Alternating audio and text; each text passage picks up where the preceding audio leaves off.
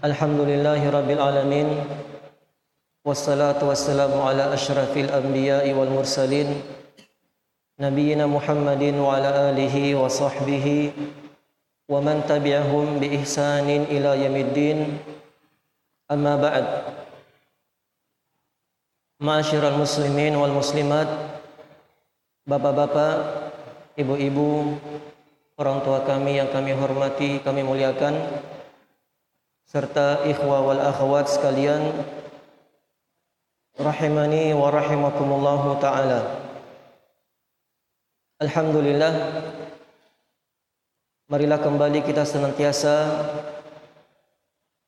memanjatkan puji syukur kehadirat Allah Subhanahu wa ta'ala yang senantiasa memberikan kepada kita nikmat demi nikmat dan curahan karunia yang begitu besar, sehingga pada malam hari ini dengan izin dari Allah Subhanahu wa ta'ala kembali kita melanjutkan kajian majelis ilmu yang beberapa bulan kita terhalangi dari mendatangi majelis, mendatangi masjid rumah Allah Subhanahu wa ta'ala. Alhamdulillah, segala kebaikan dari apa yang Allah telah tentukan kepada hambanya, dengan adanya musibah, dengan adanya penyakit wabah yang kita khawatirkan, insyaallah dibaliknya adalah kebaikan dan terdapat hikmah yang begitu agung agar kita seluruhnya senantiasa bertobat kembali kepada Allah Subhanahu wa ta'ala. Pada kesempatan malam hari ini kita akan membahas dari salah satu ibadah yang sangat agung yang Allah Subhanahu wa ta'ala perintahkan kepada hamba-hambanya yang beriman, yaitu muhasabah. Ibadah muhasabah, introspeksi diri terhadap apa yang Allah Subhanahu wa ta'ala wajibkan kepada kita sebagai hamba-hambanya yang beriman. Ma'asyiral muslimin wal muslimat, ibadah muhasabah, ibadah senantiasa melihat kondisi diri kita, apakah sudah berada di atas apa yang Allah ridhai, apa yang Allah cintai atau tidak. Apakah kita telah menunaikan kewajiban yang Allah Subhanahu wa ta'ala wajibkan tatkala Allah menciptakan kita sebagai makhluknya. Maka Allah Subhanahu wa ta'ala memerintahkan kepada kita orang-orang yang beriman untuk senantiasa melakukan muhasabah, melakukan namanya introspeksi diri, apalagi dalam perkara hal yang mengantar kepada kebahagiaan di negeri akhirat, untuk meraih keberuntungan di negeri akhirat. Jangan sampai seseorang terlena dari kehidupan dunianya semata, sehingga dia hanya pada kehidupan dunia dia hanya melakukan namanya muhasabah dan lalai dari muhasabah terhadap negeri akhirat. Sebahagian manusia, semoga kita tidak tergolong darinya, apabila berganti tahun demi tahun maka mereka melakukan namanya muhasabah, perhitungan terhadap untung rugi dalam kehidupan dunianya. Mereka menghitung rugi atau untungkah apa yang dia peroleh dari kehidupan dunia, dari bisnis, pekerjaan, mata pencahariannya.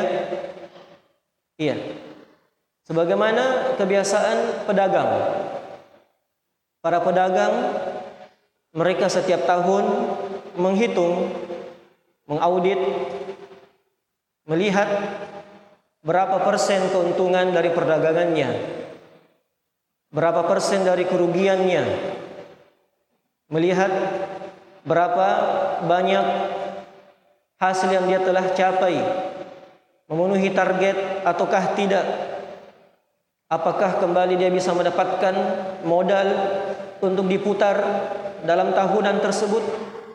Ini banyak dari muhasabah-muhasabah para pedagang di akhir tahun. Maka jangan sampai terhadap urusan dunia dia hanya pandai dan ahli dalam muhasabah, namun terhadap kewajiban yang utama, terhadap tugas pokok dia sebagai hamba Allah, bukan hamba dunia, adalah bagaimana dia muhasabah terhadap dirinya, apakah telah tunduk terhadap ketentuan Allah, apakah dia telah taat kepada aturan Allah ataukah tidak. Inilah harus yang kita lakukan setiap saat. Dan hakikatnya muhasabah bukan setiap tahun, sebagaimana perhitungan perdagangan yang tiap tahun. Tapi hakikat dari muhasabah itu sejatinya tiap hari. Seorang mukmin hendaklah menjadikan logo, motonya dalam kehidupan dunianya, tiada hari tanpa muhasabah. Dalam kehidupan dia beribadah kepada Allah, tiada hari tanpa introspeksi diri. Apa yang telah dia capai pada hari ini? Dari keimanan, dari amal soleh, dari nilai-nilai ketakwaan, ketundukan, penghambaan, kecintaan, ketawakalan, takut, pengagungan kepada Allah, pembesaran terhadap syariatnya, takut akan negeri akhiratnya. Setiap saat, setiap hari, dia harus berada dalam kondisi mengintrospeksi dirinya, memuhasabah dirinya. Ini kewajiban bagi setiap orang-orang yang memiliki keimanan di dalam hatinya. Oleh karena itu Allah Subhanahu wa taala memanggil kita dengan keimanan untuk melakukan namanya muhasabah ini. Allah Subhanahu wa taala menegaskan dalam surah Al-Hasyr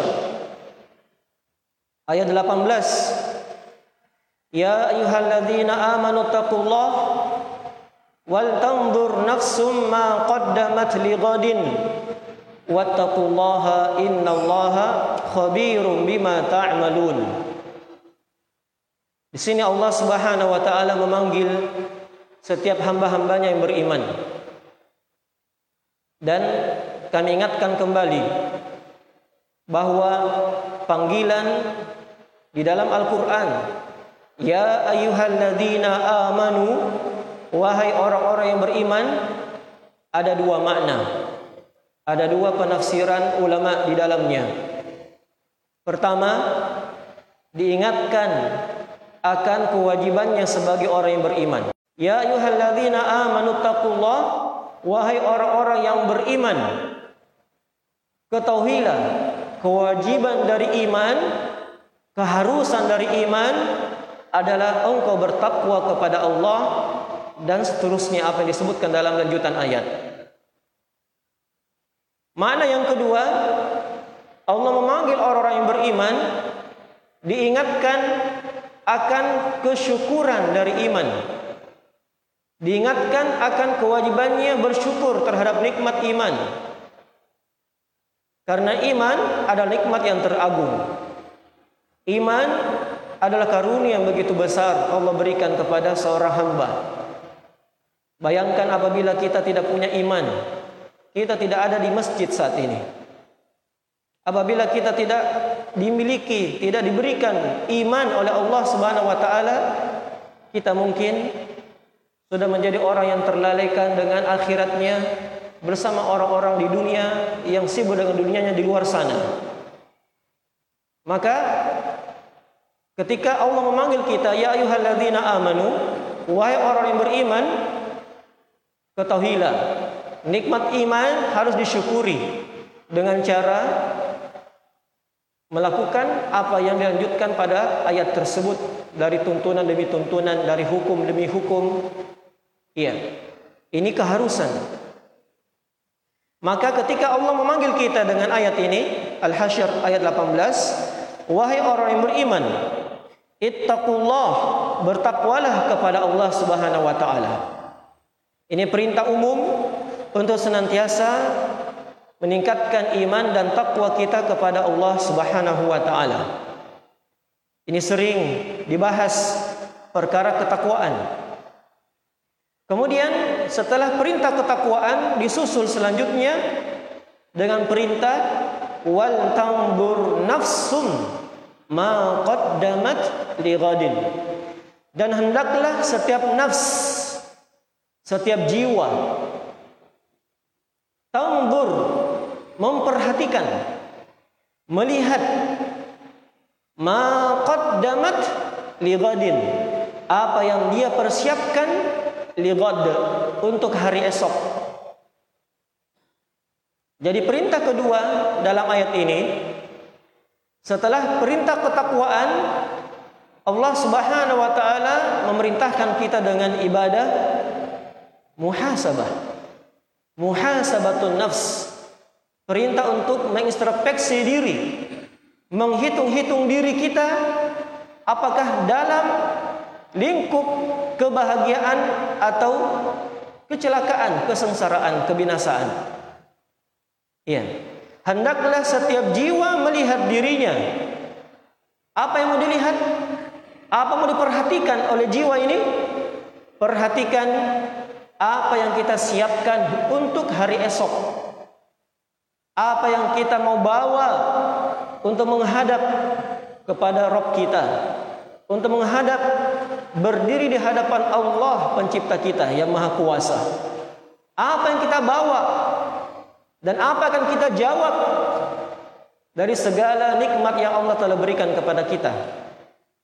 Itu harus disiapkan, itu harus diperhatikan. Iya. Maka di sini Allah Subhanahu wa taala ketika memerintahkan kita untuk memperhatikan perkara tersebut, muhasabah, dia diurutkan setelah perintah apa? Setelah perintah ketakwaan. Ittaqullah wal tanzur nafsu ma qaddamat lighad. Pertanyaan saya, bukankah muhasabah diri itu bahagian dari ketakwaan atau tidak termasuk? Termasuk. Kita senantiasa introspeksi diri, memuhasabah diri kita, melihat apa yang kita siapkan untuk hari esok, hari akhirat, itu sudah bahagian dari ketakwaan atau bukan? Bahagian dari ketakwaan. Sudah masuk dalam perintah yang pertama, ya ayyuhallazina amanu taqullah, takutlah kalian kepada Allah, bertakwalah kepada Allah. Terus kenapa dikhususkan? Kenapa disebut perintah khusus lagi? Wal tanzur nafsum ma qaddamat lighad, hendak setiap jiwa memperhatikan apa yang disiapkan untuk hari esok. Nah, di sini ada makna pengkhususan.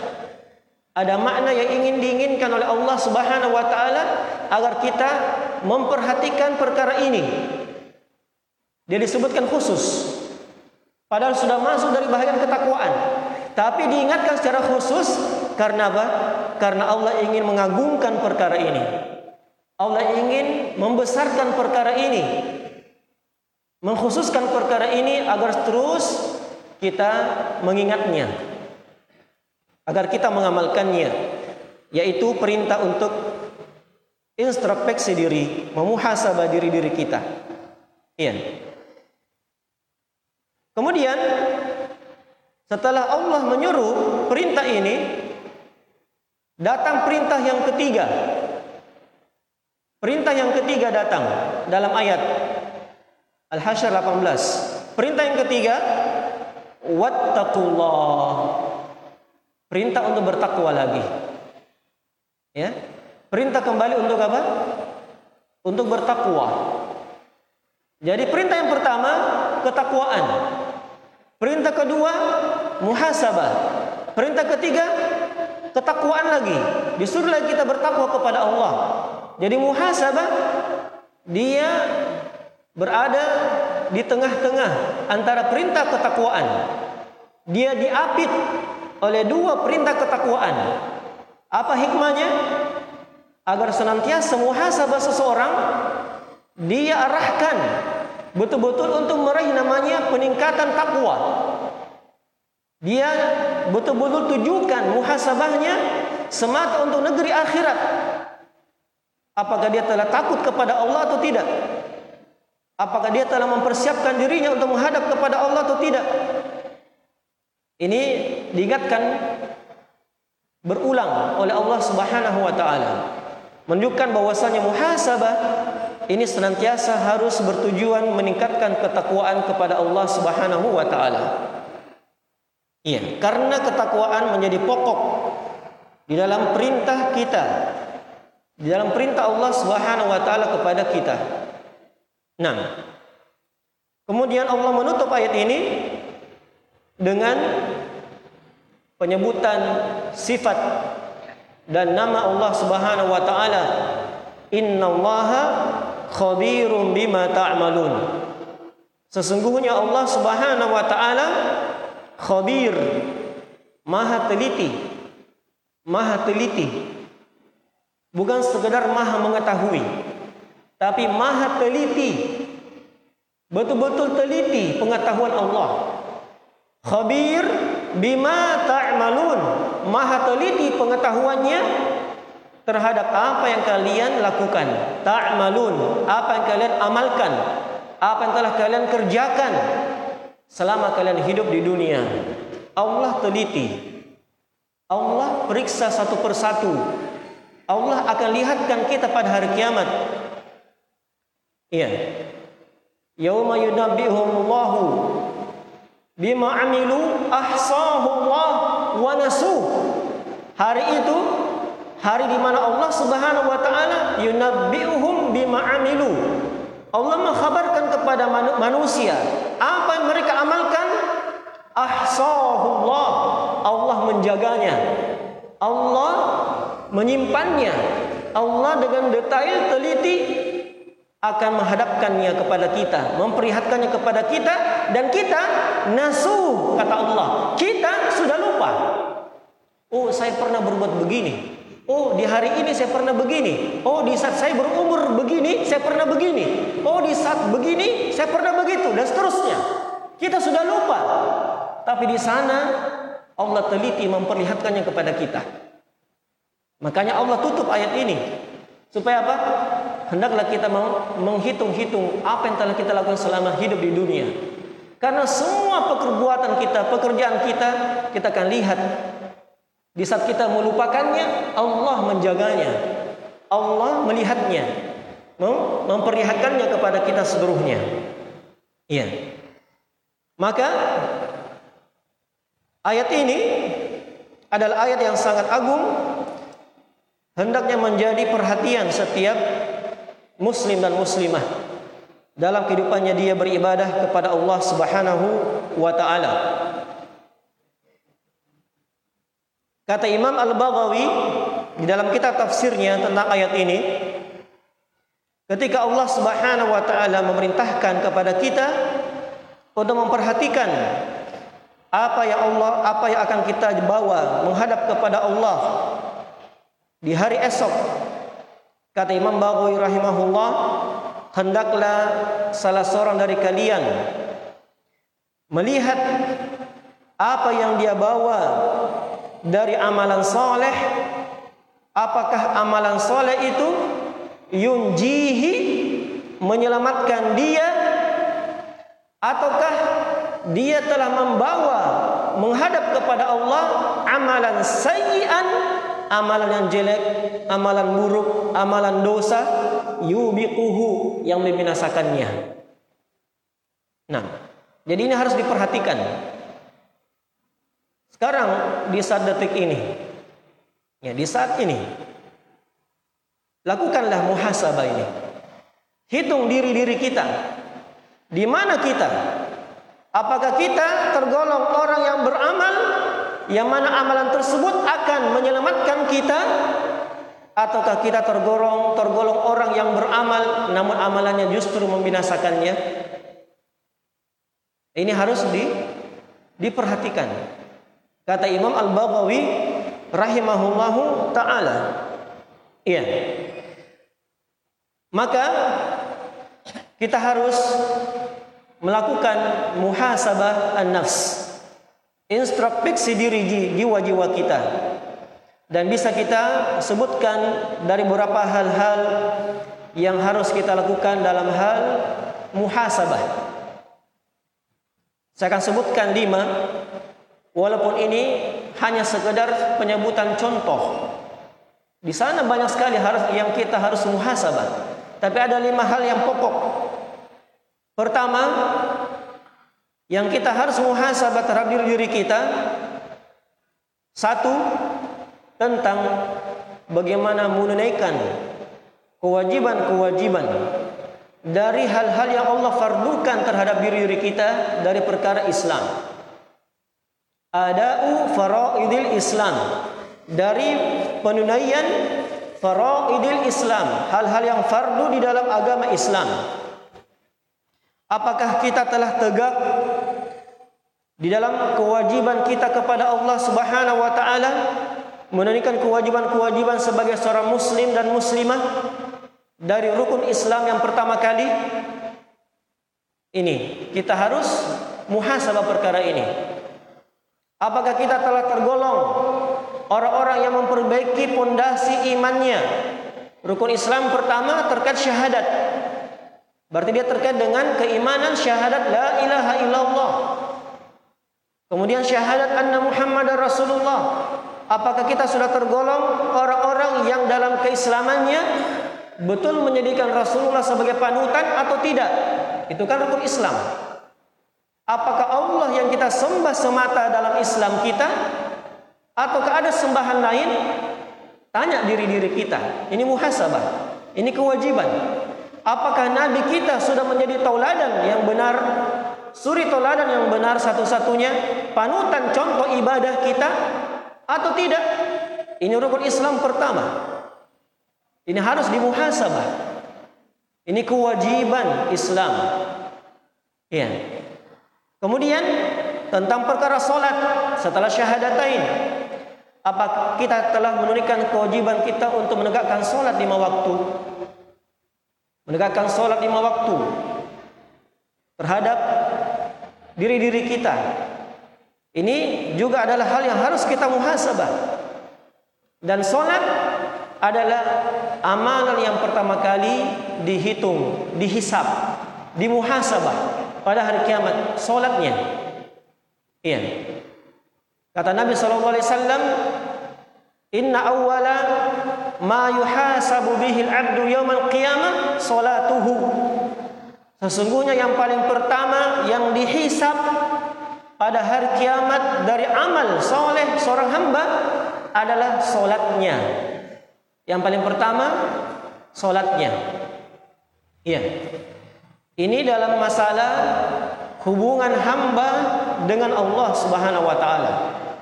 Hubungan kita dengan Allah, maka yang paling pertama diperiksa solat. Fa'in hasuna, fa'in salaha, faqad aflaha wa, wa anjaha. Apabila solatnya bagus, solatnya dia dalam dunia, kewajibannya menegakkan lima waktu, itu benar, telah sempurna, maka dia akan selamat dan beruntung pada hari kiamat. Iya, dia akan apa? Selamat, bahagia. Apabila kurang, solat kita kurang, dan ini saya rasa semua dari kita mengalaminya, namanya kekurangan dalam solat. Terkadang kita kekurangan dalam kekhusyuan, kekurangan keterlambatan berjamaah misalnya. Kita kadang menunda sholat kita karena suatu urusan misalnya. Itu ada kekurangan-kekurangan terjadi, pasti ada dalam sholat-sholat kita. Maka Allah memerintahkan kepada para malaikat untuk kembali melihat perkara sholat, tapi sholat-sholat sunnahnya. Sholat-sholat sunnahnya ini dipakai untuk menutup kekurangan-kekurangan yang terjadi di dalam sholat wajib. Sekarang kita introspeksi diri kita pula. Apakah selama ini kita telah menunaikan sholat-sholat sunnah? Kita menyiapkan sholat-sholat sunnah kita untuk menutup kekurangan sholat wajib kita atau tidak? Iya. Terutama sholat rawatib. Sholat rawatib dua belas rakaat sehari semalam. Iya. Yang mana Nabi sallallahu alaihi wasallam menyebutkan barang siapa yang menjaga dua belas rakaat sholat, yaitu empat rakaat sebelum duhur, dua rakaat setelahnya, kemudian dua rakaat setelah maghrib, dua rakaat setelah isya, kemudian dua rakaat sebelum subuh. Siapa menjaga dua belas rakaat ini sehari semalam, maka Nabi sallallahu alaihi wasallam menyebutkan dalam hadis yang sahih riwayat Imam Muslim, Allah akan membangun baginya rumah di surga. Dia bangunkan rumah di surga. Nah, salah satu contoh dari salat sunnah yang sangat agung adalah salat sunnatul fajr. Salat sunnah rakaat dua rakaat sebelum subuh. Ini adalah salat sunnah yang Nabi sallallahu alaihi wasallam tidak pernah tinggalkan walaupun dalam keadaan safar. Walaupun bepergian, bersafar, kemanapun beliau pergi bersafar, tidak pernah meninggalkan namanya salat dua rakaat sebelum subuh. Iya. Kenapa demikian? Karena kemuliaan, keutamaan dari dua rakaat ini. Dalam hadis Aisyah radhiyallahu taala anha, Nabi mengatakan, "Rakaatul fajr khairum minad dunya wa ma fiha." Dua rakaat sebelum fajar lebih baik daripada dunia dan seluruh isinya. Lebih baik daripada dunia dan semua isinya. Sekarang kita mau introspeksi diri kita, muhasabah diri kita antara pelaksanaan dua rakaat ini, apakah kita serius menjaganya dengan muhasabahnya kita terhadap urusan dunia kita. Coba perhatikan kondisi seseorang yang hanya fokus dengan dunianya. Di malam hari dia pasang alarm, jam waker untuk bangun berangkat kantor jam sekian, untuk pergi kerja, untuk pergi sekolah. Dia telah memasang waktunya. Karena dunia itu dia tidak mau lah, tidak mau luput darinya. Dia tidak sampai jangan ketinggalan dari perkara dunia tersebut sehingga dia jaga.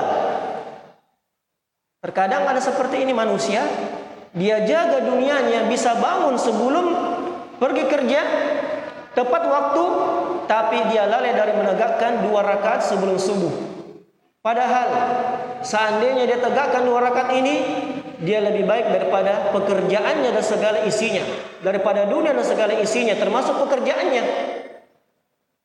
Nah, ini harus kita perhatikan. Ya. Nah, maka ini diantara bentuk-bentuk muhasabah.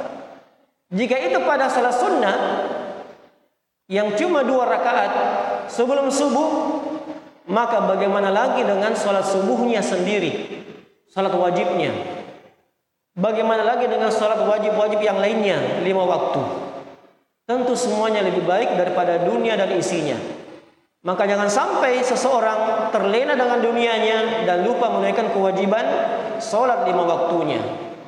Dia lebih mudah memenuhi panggilan bos di kantornya, di tempat kerjanya, untuk mendapatkan gaji atau dunianya, daripada memenuhi panggilan Tuhannya dalam panggilan azan. Ini introspeksi diri. Apakah kita lebih, hati kita cenderung menjawab panggilan azan ataukah panggilan dunia? Ini muhasabah, muhasabah di diri kita. Iya. Panggilan salat mengajak kepada kebahagiaan. Hayya 'alas salah, hayya 'alal falah. Marilah salat, marilah menuju kepada kebahagiaan. Hayya 'alal falah, mari menuju kepada kemenangan. Jelas kemenangan tujuannya, kebahagiaan tujuannya, dunia, alam barzah dan akhirat. Salat. Iya. Maka ini harus kita perhatikan. Dari yang pertama adalah pelaksanaan faraidil Islam, pelaksanaan hal-hal yang fardu dalam agama Islam. Yang kedua, dari perkara yang hendaknya kita muhasabah adalah tarkul muharramat, adalah meninggalkan apa-apa yang Allah haramkan, meninggalkan apa-apa yang Allah Subhanahu wa taala larang. Ini juga penting untuk kita muhasabah terhadap diri-diri kita setiap saat. Iya. Dan hendaklah kita memperhatikan perkara yang diharamkan, mana yang lebih haram daripada yang lainnya, mana lebih besar maksiatnya, dosanya daripada yang lainnya. Maka ini harus lebih didahulukan untuk kita tinggalkan.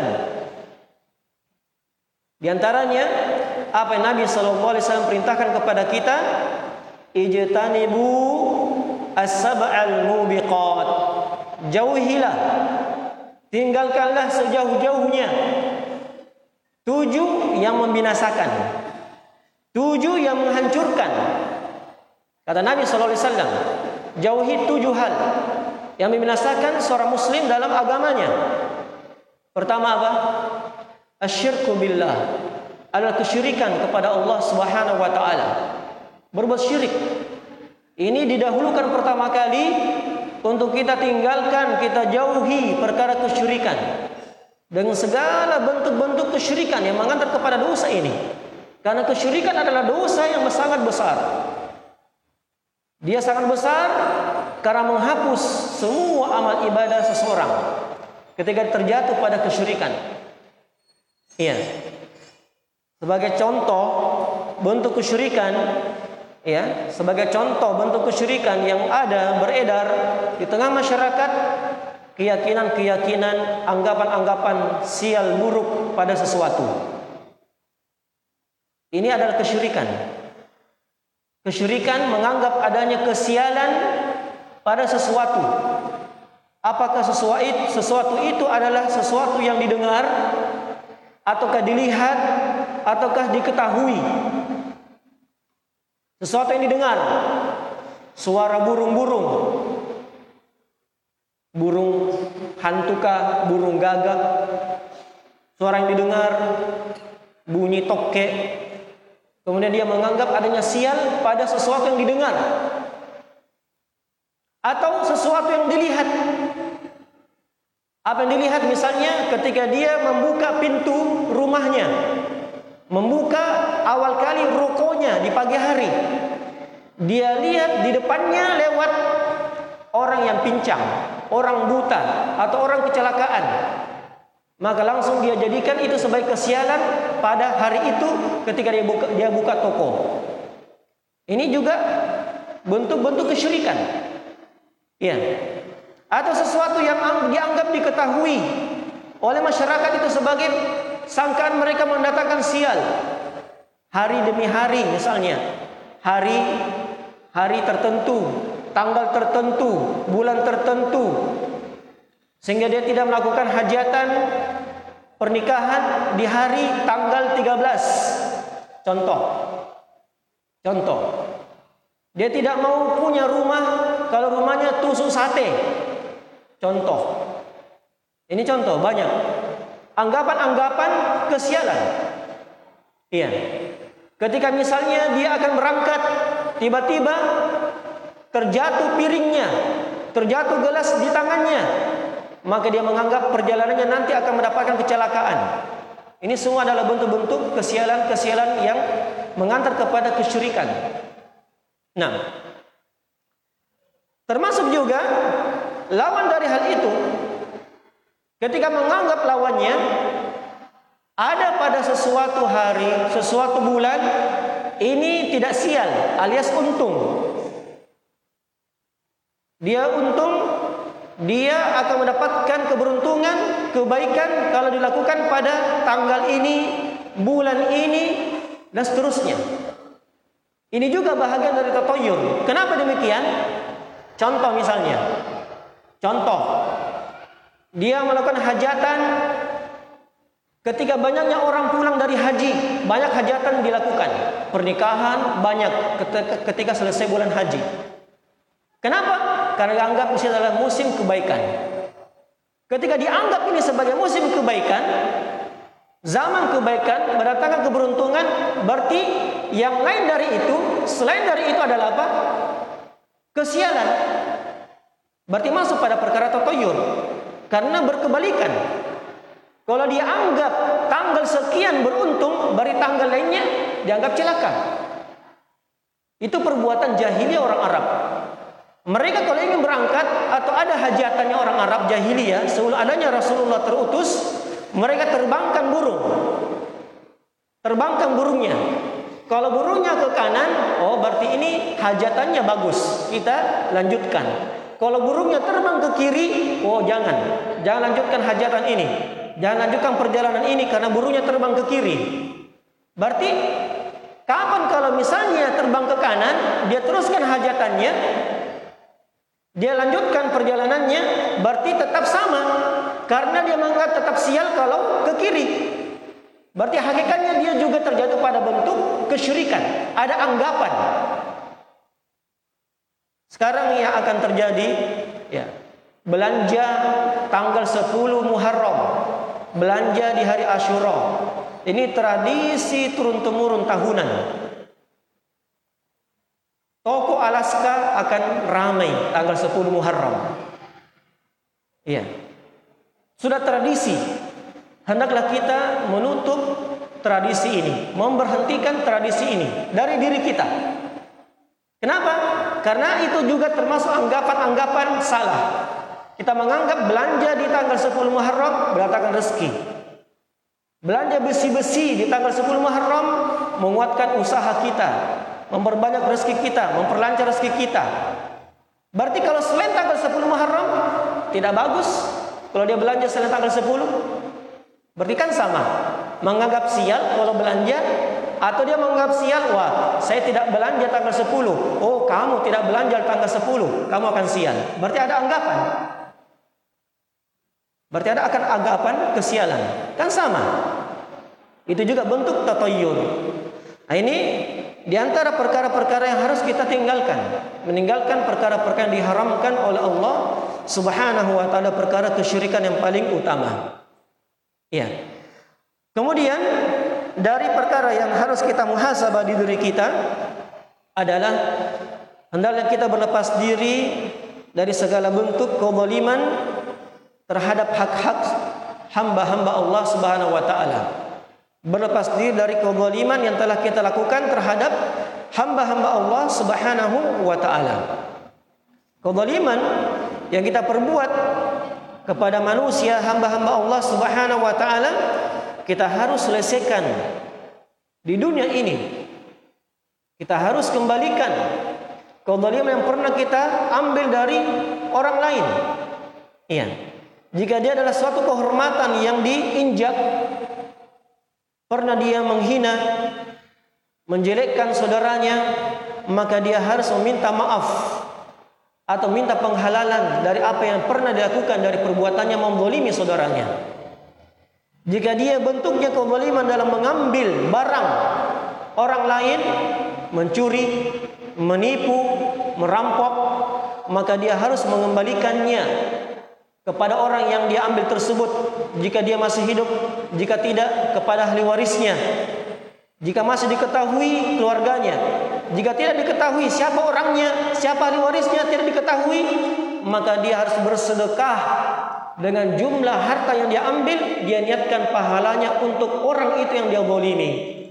Kalau dia tidak tahu lagi kemana orangnya, seorang perampok, banyak tatonya, menyesal telah merampok sekian banyak. Jika dimisalkan dia bertobat kepada Allah Subhanahu wa taala, ada dari bahagian yang dia miliki dari hak orang lain, dia kembalikan. Jika dia tidak tahu siapa ini punya, dia bersedekah ke masjid misalnya, pahalanya untuk orang tersebut. Ini di antara bentuk mengembalikan kezaliman, iya, dari apa yang telah diambil dari hak orang lain. Nah, kenapa demikian? Karena Nabi sallallahu alaihi wasallam mewanti-wanti kita sebagai umatnya dari meninggalkan perkara kezaliman tersebut. Nabi sallallahu alaihi wasallam bersabda dalam hadis Bukhari, barang siapa yang memiliki suatu kezaliman terhadap saudaranya dari kehormatan atau harta, falyatahallalhu al-yawm, maka hendaklah dia minta penghalalan hari ini sebelum datangnya hari yang tidak ada lagi dinar dan tidak lagi dirham, sebelum datangnya hari kiamat yang tidak bermanfaat lagi dinar dan dirham. Artinya, misalnya di dunia kita telah mengambil harta seseorang, maka di akhirat tidak bisa kita kembalikan karena di sana tidak ada lagi namanya uang. Terus apa yang kita harus kembalikan di sana? Maka akan dikembalikan kezaliman kita perbuat di dunia, di akhirat dibalas dengan amal yang telah kita lakukan. Apabila dia punya amal soleh, maka diambil amal solehnya sesuai dengan kadar kezaliman yang perbuat, diberi kepada setiap orang yang dizalimi. Apabila ternyata telah habis atau tidak punya amal soleh, maka orang-orang yang dizalimi tadi akan diambil dosa-dosanya dengan kadar kezaliman yang dilakukan. Kemudian dosa-dosa orang yang dia zalimi, yang dia hina, yang dia pukul, yang dia curi, yang dia rampok, yang dia bunuh, dosa-dosanya orang yang dizalimi ini ditimpakan kepada yang berbuat zalim.